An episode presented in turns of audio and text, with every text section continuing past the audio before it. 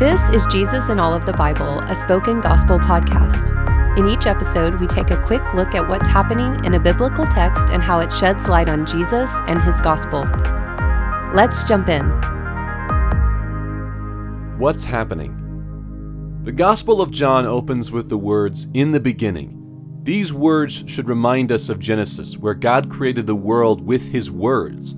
John tells us that God's words are so powerful, so concrete, that they're more than sounds. God's word is a person. This word was with God and is God.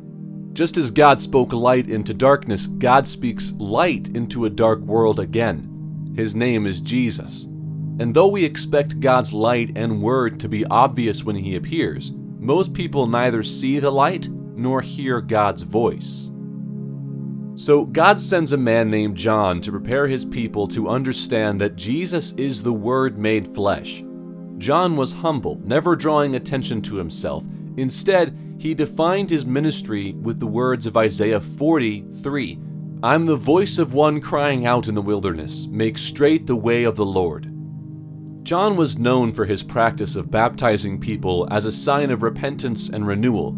He understood this prophetic practice only pointed toward a greater renewal that would be brought by Jesus. John's baptism was a symbol of internal cleansing, but Jesus would bring true renewal, opening eyes to his light and ears to his word.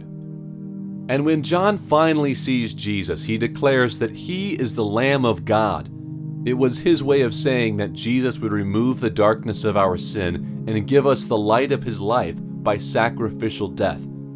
While the world was blind to what was happening in front of them, John saw and testified that Jesus was the Son of God. Why is this good news? One of the most shocking claims of Christianity is that God becomes human.